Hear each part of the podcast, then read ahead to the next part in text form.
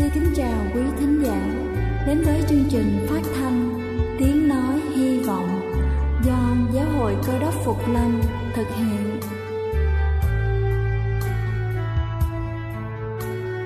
Kính thưa quý vị, Đức Chúa Giê-xu trước khi Ngài về trời đã ban cho các môn đệ của Ngài một điều răn mới, đó là họ phải yêu thương nhau như chính tình yêu mà Ngài đã dành cho họ. Quả thật vậy thưa quý vị, tình yêu thương là một món quà vô giá mà Chúa đã ban cho nhân loại, và đó cũng là thông điệp mà chúng tôi muốn gửi đến toàn thể quý vị. Nếu quý vị muốn tìm hiểu thêm về chương trình, về niềm tin hoặc muốn nghiên cứu về lời Chúa, xin quý vị gửi thư về chương trình phát thanh Tiếng Nói Hy Vọng, địa chỉ 224 Phan Đăng Lưu, phường 3, quận Phú Nhuận, thành phố Hồ Chí Minh, hoặc gửi email cho chúng tôi theo địa chỉ tiengnoihyvong@gmail.com. Ngoài ra, quý vị cũng có thể liên lạc với bất kỳ hội thánh Cơ Đốc Phục Lâm tại địa phương gần nhất. Xin chân thành cảm ơn và kính mời quý vị lắng nghe chương trình hôm nay.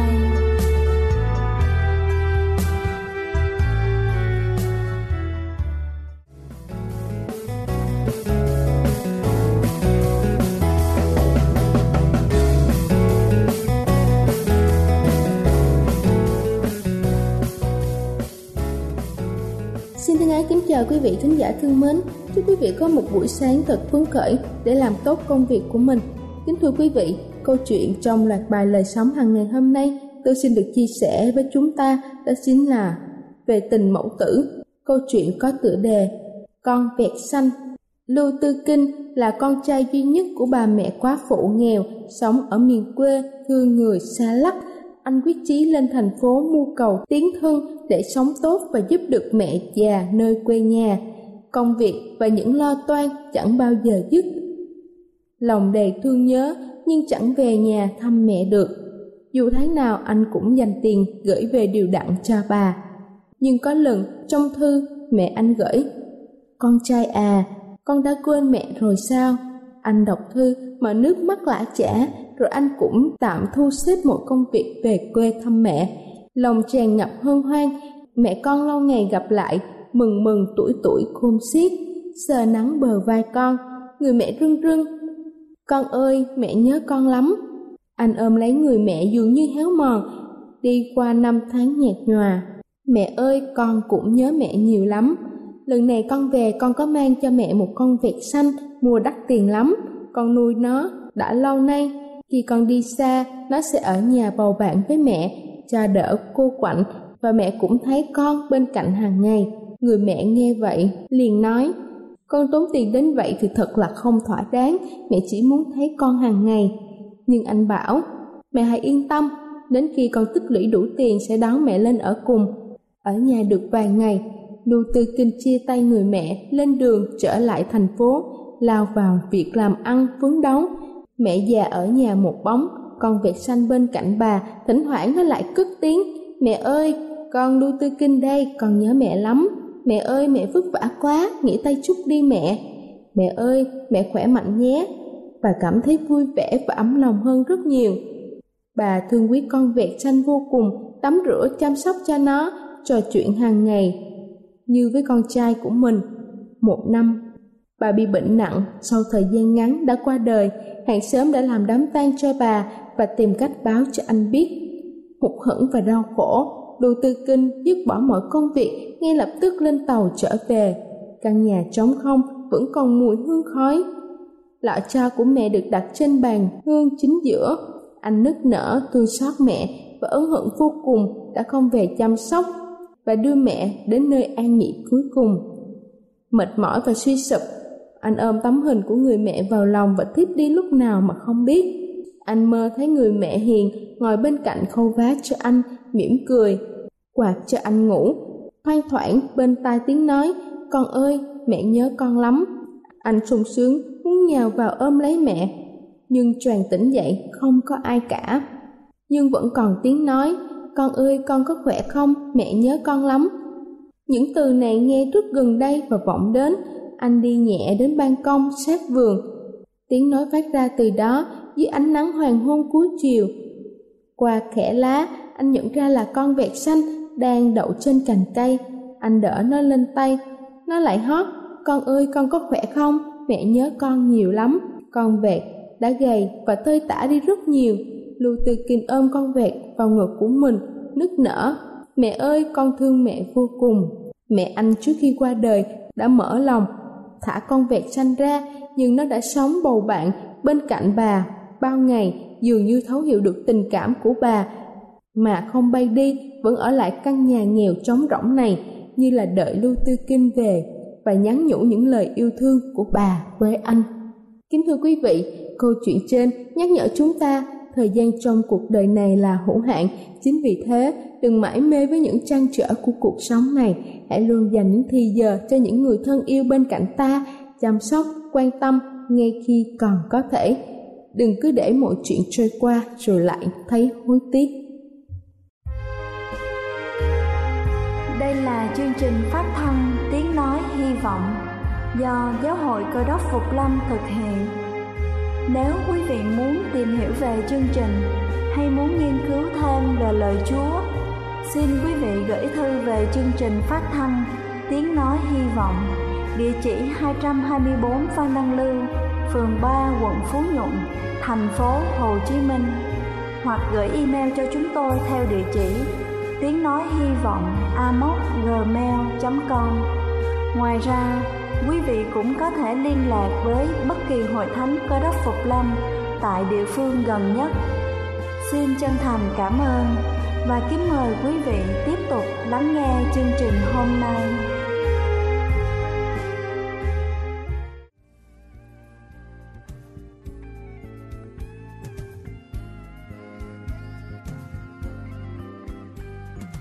Kính thưa quý vị, và giờ này trước khi chúng ta đến với phần sứ điệp ngày hôm nay với chủ đề dọn đường sẵn đón tiếng Chúa, xin kính mời quý vị cùng lắng lòng để lắng nghe bản thánh nhạc tôn vinh.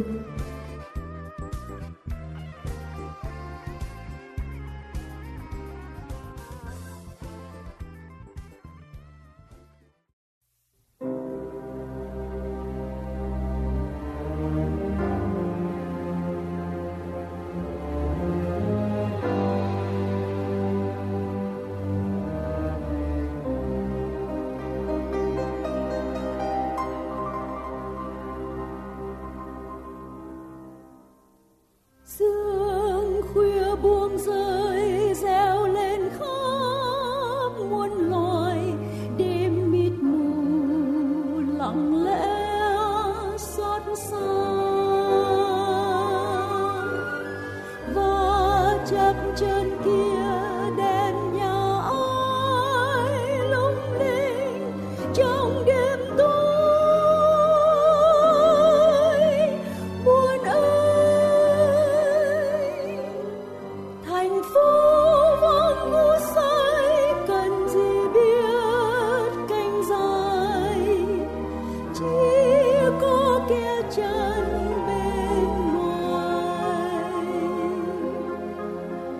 you.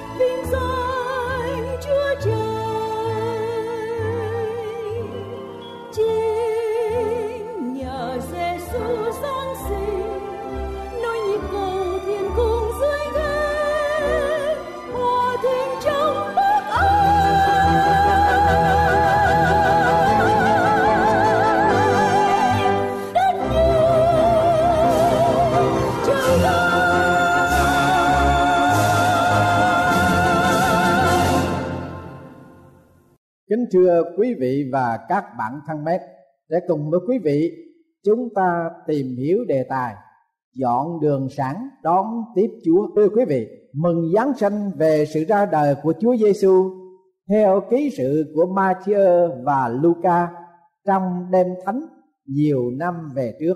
Những nhân vật như Mary, Joseph, các thiên sứ, chủ quán, các gã chăn chiên, ba bác sĩ đông phương và một con trẻ đã sanh cho chúng ta. Vinh danh Thiên Chúa trên các tầng trời rất cao, bình an dưới đất, an trạch cho loài người. Đó là tất cả những gì về Giáng sinh. Phần đông nhân loại trên thế gian, kể cả phần lớn tín nhân Cơ Đốc giáo, cũng thể theo tinh thần đó trang hoàng nhà cửa với những hoạt cảnh về các nhân vật trong ký sự Giáng sinh bằng đàn màu rực rỡ. Trong những tấm thiệp chúc mừng Giáng sinh trao tặng cho nhau rất là mỹ thuật, trong những tiệc tùng với những thức ăn hấp dẫn đắt tiền. Nếu hai thánh đồ Ma-thi-ơ và Luca hiện đến để mà thị sát những quang cảnh và tinh thần đón mừng kỷ niệm Giáng sinh của cả nhân loại trên thế giới ngày nay, chắc chắn rằng nhị vị môn đồ đó sẽ được sự cảm khái vô cùng, vì con người đã khoa học hóa quan cảnh Giáng sinh trong ký sự của hai ông một cách rất tài tình và linh động. Giá như có thánh đồ Mác đi theo để mà quan sát nữa, chắc chắn rằng ông Mác sẽ buồn lắm. Ông Mác hoàn toàn khác hẳn với cái tinh thần đón mừng Giáng sinh như chúng sinh ngày hôm nay. Không phải cho đến bây giờ ông Mác mới tỏ ra điều đó, mà thái độ đó ông Mác đã có khi ông bắt đầu viết ký sự về tin mừng Chúa Giáng sinh như vậy. Đầu tin lành của Đức Chúa Giêsu Christ là con Đức Chúa Trời, như đã chép trong sách tiên tri E-sai rằng: "Này, ta sai sứ ta đến trước mặt ngươi, người sẽ dọn đường cho ngươi." Có tiếng kêu trong đồng ván rằng: "Hãy dọn đường Chúa, ban bằng các nẻo Ngài." Giăng đã tới trong đồng ván, vừa làm vừa giảng phép báp têm an nan cho được tha tội. Cả xứ Giu-đê và hết thảy dân sự thành Giê-ru-sa-lem đều đến cùng người, xưng tội mình và chịu người làm phép báp têm dưới sông Giô-đanh. Giăng mặc áo lông lạc đà, buộc dây lưng da ngang hông, ăn những châu chấu và mật ong rừng. Người giảng dạy rằng: "Có đấng quyền phép hơn ta đến sau ta, ta không đáng cúi xuống mở dây dài Ngài. Ta làm phép báp têm cho các ngươi bằng nước, nhưng Ngài sẽ làm phép báp têm cho các ngươi bằng Đức Thánh Linh." Đối với sứ đồ Mác, trong mọi sự, thay vì quang cảnh Bethlehem và thiên binh chúc tụng, ông Mác bắt đầu câu chuyện Chúa Giêsu đến với tiếng kêu của tiên tri trong đồng ván và phép báp têm cũng trong đồng ván của xứ Giu-đê. Bắt đầu vào sách Mác, môn đồ Mác viết: "Ban đầu có tin mừng." Há đây có phải là tiếng chuông đánh động chúng ta chăng? Kinh Thánh nói về các từ ban đầu trong nhiều chỗ, nhưng không quan trọng hơn là trong Sáng Thế Ký đoạn 1 câu 1: "Ban đầu Đức Chúa Trời dựng nên trời đất, Chúa phán và có sự sáng, Ngài vẫy tay là có mặt trời, mặt trăng và các ngôi sao trong không gian. Khỏi nước tụ lại thành biển sông, làm nên đất khô, nán nên các loài thọ tạo và được sinh tồn." Trong thời gian của buổi ban đầu này, Đức Chúa Trời đã tạo dựng muôn vật và cả thải đều là tốt lành. Môn đồ Mác vào đề của sách Mác ban đầu tin mừng của Đức Chúa Giê-xu cứu thế. Đây là tin mừng Đức Chúa Trời bắt đầu tạo dựng mới mẻ cho mỗi chúng ta và trong mỗi chúng ta, không phải là sự tạo dựng có liên quan đến cát bụi và biển, hai muôn vật. Nó cũng không phải là sự sáng tạo mới trong một vũ trụ khác, mà là sự giáng sinh một thượng giới mới và đời sống mới trong con người. Đức Chúa Trời làm nên sự cứu rỗi, một sự khôi phục về mọi điều mà tội lỗi đã đánh cướp của con người, và phục hồi địa vị con người. Ngài tạo nên cơ hội chữa trị mọi vết thương trong cuộc sống được lành, mọi lỗi lầm được tha thứ và một lẽ thật để sống trong đời sống tự do. Chúa làm thành một con đường cho những ai cách xa Chúa thì sẽ được trở nên con trai con gái của Ngài. Ân điển của Chúa không giới hạn, có thể chuộc lại mọi điều mà tội lỗi đã quỷ phá. Ngài làm mọi sự trở nên mới. Đầu tiên lành của Đức Chúa Giêsu Christ là con Đức Chúa Trời, như có chép trong sách E-sai rằng: "Này, ta sai sứ ta đến trước mặt ngươi, người sẽ dọn đường cho ngươi." Có tiếng kêu trong đồng ván rằng: "Hãy dọn đường Chúa, ban bàn các nẻo Ngài." Thưa quý vị, Giăng Baptist đã hành động như thế nào đối với tin mừng Chúa giáng sanh? Ở đây chúng ta thấy thánh đồ Mác ghi lại rằng Giăng đã tới trong đồng bán, vừa làm vừa giảng phép báp têm an nan cho được tha tội. Cả xứ Giu-đê và hết thảy dân sự thành Giê-ru-sa-lem đều đến cùng người, xưng tội mình và chịu người làm phép báp têm dưới sông Giô-đanh. Giăng mặc áo lông lạc đà, buộc dây lưng da ngang hông, ăn những châu chấu và mập ăn rừng.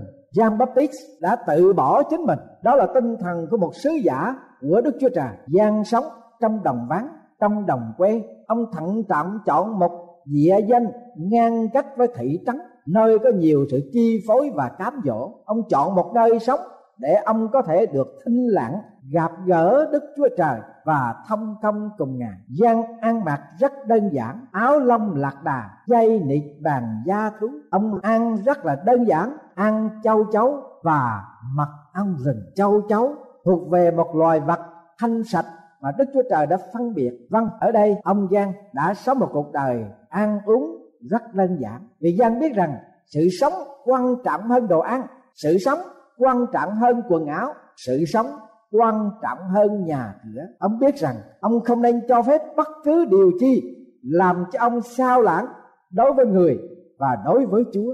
Ông không sống ở trong chốn xa hoa, phung phí sang trọng. Ông không ăn mặc thời trang đắt tiền. Ông cũng không ăn uống cao lương mỹ vị, và các thức ăn không hợp với kinh thánh, không hợp với lại sự dinh dưỡng cho thân thể là đền thờ của Đức Chúa Trời, để giữ mình và không sao lãng với Chúa. Bởi vậy cho nên Giăng đã từ bỏ chính mình.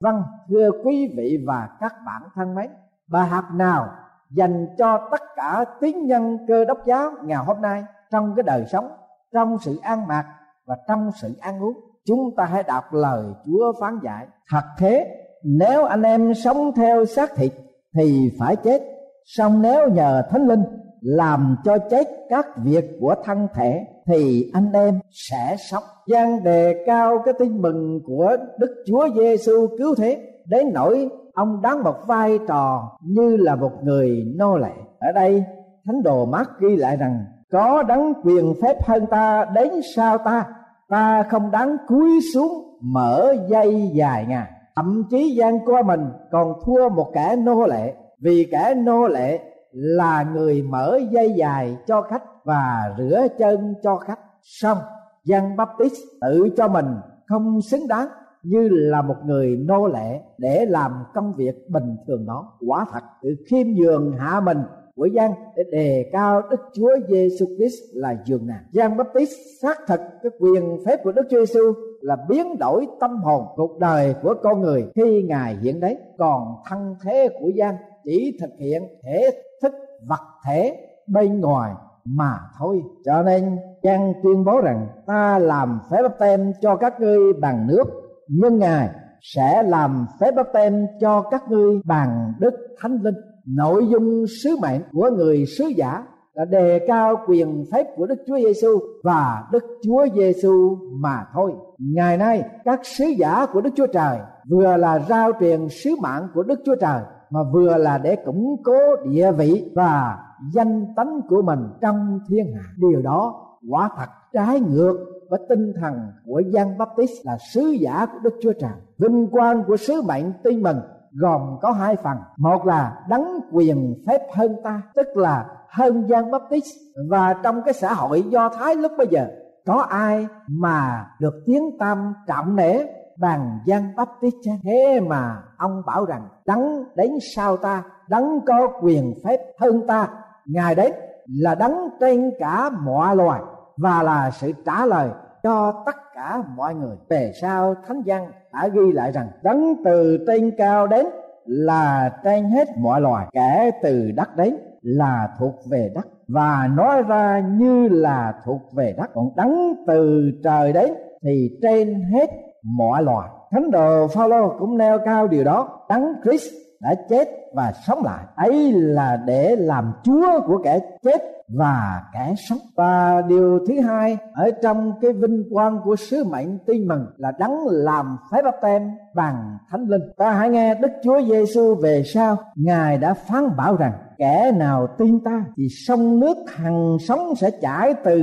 trong lòng mình, y như Kinh Thánh đã chép vậy. Ngài phán điều đó chỉ về Đức Thánh Linh mà người nào tin Ngài thì sẽ nhận lấy, bởi bây giờ Đức Thánh Linh chưa ban xuống vì Đức Chúa Giêsu chưa được vinh hiển. Thưa quý vị và các bạn thân mến, ngày hôm nay có những tín nhân Cơ Đốc giáo than phiền rằng họ không có một cái quyền phép nào cả, hoặc họ chưa có được ân tứ của Đức Thánh Linh. Lý do tại sao mà họ chưa có được ân tứ của Đức Thánh Linh là bởi vì họ không sống đời sống làm vinh hiển Đức Chúa Giêsu, vì Ngài phán rằng khi nào mà chúng ta làm vinh hiển danh Chúa Giêsu qua lời nói, qua thái độ cử chỉ và hành động thì chúng ta sẽ nhận được ân tứ của Đức Thánh Linh. Và kết quả hành động và cái thái độ của Giăng Baptist về tin mừng Chúa Giáng Sinh như thế nào?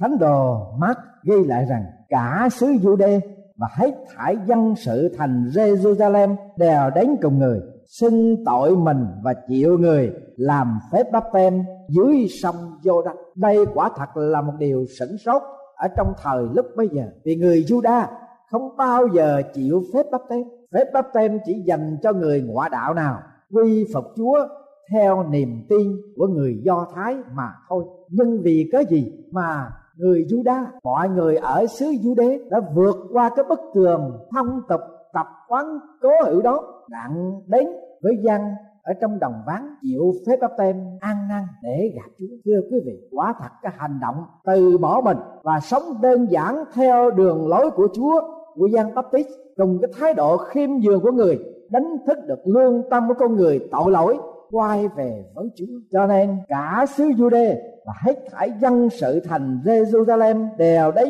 cùng người, xưng tội mình và chịu người làm phép báp-têm dưới sông Giô-đanh để chờ đợi gặp Đức Chúa Giêsu là đấng cứu thế. Câu chuyện giả tưởng về cuộc đại hội của Satan sau đây giúp cho chúng ta suy ngẫm. Vào một ngày kia, Satan triệu tập một đại hội để phổ biến phương pháp mới tấn công những tín nhân Cơ Đốc giáo. Trước đại hội, Satan trình bày rằng chúng ta không thể nào ngăn cản các tín hữu đi nhà thờ, không thể nào cấm họ sinh hoạt các chương trình của nhà thờ, và chúng ta cũng không thể nào giới hạn được cái mối quan hệ của họ với Đức Chúa Giêsu. Các quỷ sứ nhôn nhao hỏi, như vậy mình chịu thua sao? Satan lên tiếng, chúng ta có phương pháp mới. Các quỷ xôn xao nôn nóng muốn biết. Satan lên giảng bảo, chúng ta sẽ làm cho các tín hữu sao lãng cái mối quan hệ với Chúa Giêsu.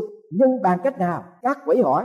Satan giải thích, chúng ta sẽ làm cho họ bận rộn với công việc hàng ngày, đầu óc họ sẽ bị chi phối bởi các tiện nghi tối tân trong cuộc sống, họ sẽ phải chạy theo các kỹ thuật tinh xảo tiện lợi như xe phone, trong lúc lái xe họ cũng không còn có đầu óc nào trống rỗng nữa, máy vi tính với mạng lưới internet, email để họ về nhà là không còn thì giờ suy nghĩ về Chúa mà phải theo dõi tin tức điện thư từ máy vi tính. Họ phải tiêu xài tiền bạc vào nhà cửa sang đẹp hơn, trang trí tiện nghi đắt tiền, và họ phải để hết thì giờ làm ra tiền để trang trải, để chi phí. Khi về nhà họ mệt mỏi, lo ăn uống, ngồi vào máy vi tính, không còn thì giờ cho vợ, cho con, cho chồng. Con cái học hành ra sao không có thì giờ biết đến cả. Cuối tuần thì làm cho bạn bè và tổ chức liên quan tiệc tùng mừng sinh nhật, mừng thôi nôi hai đầy tháng. Họ phải ở nhà lo ăn uống dọn dẹp, khỏi đi nhà thờ.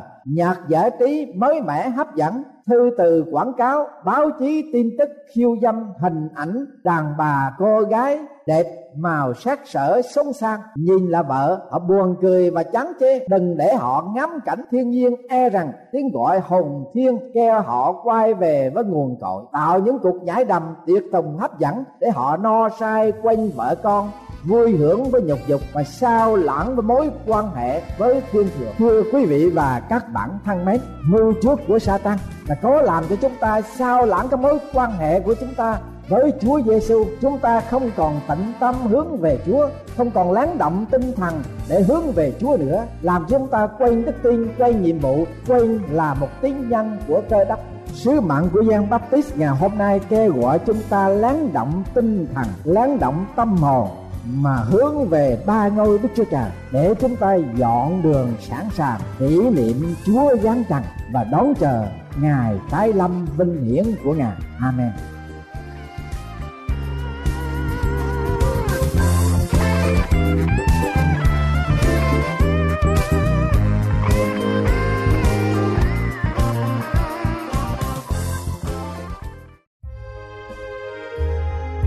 Đây là chương trình phát thanh Tiếng Nói Hy Vọng do Giáo hội Cơ Đốc Phục Lâm thực hiện.